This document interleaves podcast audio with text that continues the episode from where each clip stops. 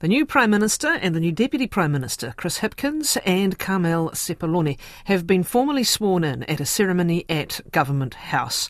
Earlier, the outgoing Prime Minister, Jacinda Ardern, departed the Beehive for the last time as Prime Minister, uh, ushered through a guard of honour on Parliament's forecourt en route to Government House to formally tender her resignation.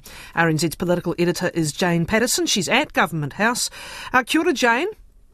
Kia ora, Catherine. So what has unfolded this morning? So I'm outside Government House, the um, Crown car number one that delivered Jacinda Ardern up to Government House is now sitting outside the front gates waiting for the new Prime Minister, Chris Hipkins. So Jacinda Ardern came up and tendered her resignation after her farewell from Parliament this morning. And then we've just come out from the swearing-in ceremony, which um, was attended by Chris Hipkins and Carmel Sepuloni's uh, ministerial and M P colleagues, as well as friends and family as well. So just to explain, I guess, some of the formalities uh, of what the what the Governor-General says and does, and and, uh, and also the responses. Just give us the tenor of it. Sure. So um, the Governor-General um, is responsible effectively for the appointment of the um, the Prime Minister and the Deputy Prime Minister um, as the Head of State. So um, that is who the Prime Minister has to res- um, tender their resignation, and, th- and then that's um, who appoints the, the new um, leadership team. So we're here in the beautiful big ballroom um, in Government House. There's a table in the in the middle where the Prime Minister and Deputy Prime Minister sign um, their warrants and sign their ministerial um, delegations and have formally been appointed. So, of course, we've been talking about Chris Hipkins and more recently Carmel Sepuloni as Labour's new leader and Prime Minister, but this is the formal technical time that he does now take over that position legally and under New Zealand's constitutional arrangements. So Dame Cindy Kiro, as the Governor-General, uh, has things to say um, and things are signed. And was there any particular response or just formalities from the new Prime Minister and Deputy?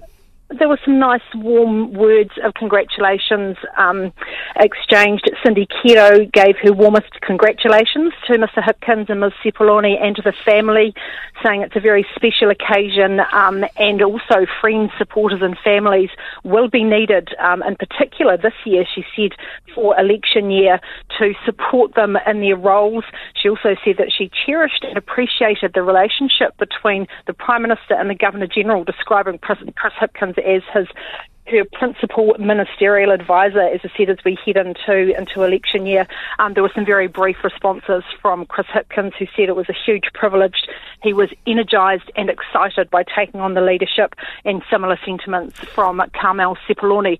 Now they go back to Parliament where the real business begins. Uh, we have the first cabinet of the year and the first one under um, Chris Hipkins as leader, and then he'll come out and give his first uh, post-cabinet briefing around three thirty this afternoon. And some uh, history today, of course, also with uh, the Deputy Prime Minister, Carmel Sepuloni, the first Pacifica uh, person to, uh, to uh, woman anyway, and I think person to hold that role. Yes, that's now, right. Um, just earlier, the scenes, therefore, as um, Jacinda Ardern departed, goodness, we're only at Wednesday. It was only five days ago that all this happened. And the scenes, I'm, I'm not sure if you were there, Jane, or another reporter yes. was there, uh, as she left, uh, a guard of honour as she, as she left Parliament. What, what's, uh, what were the scenes there?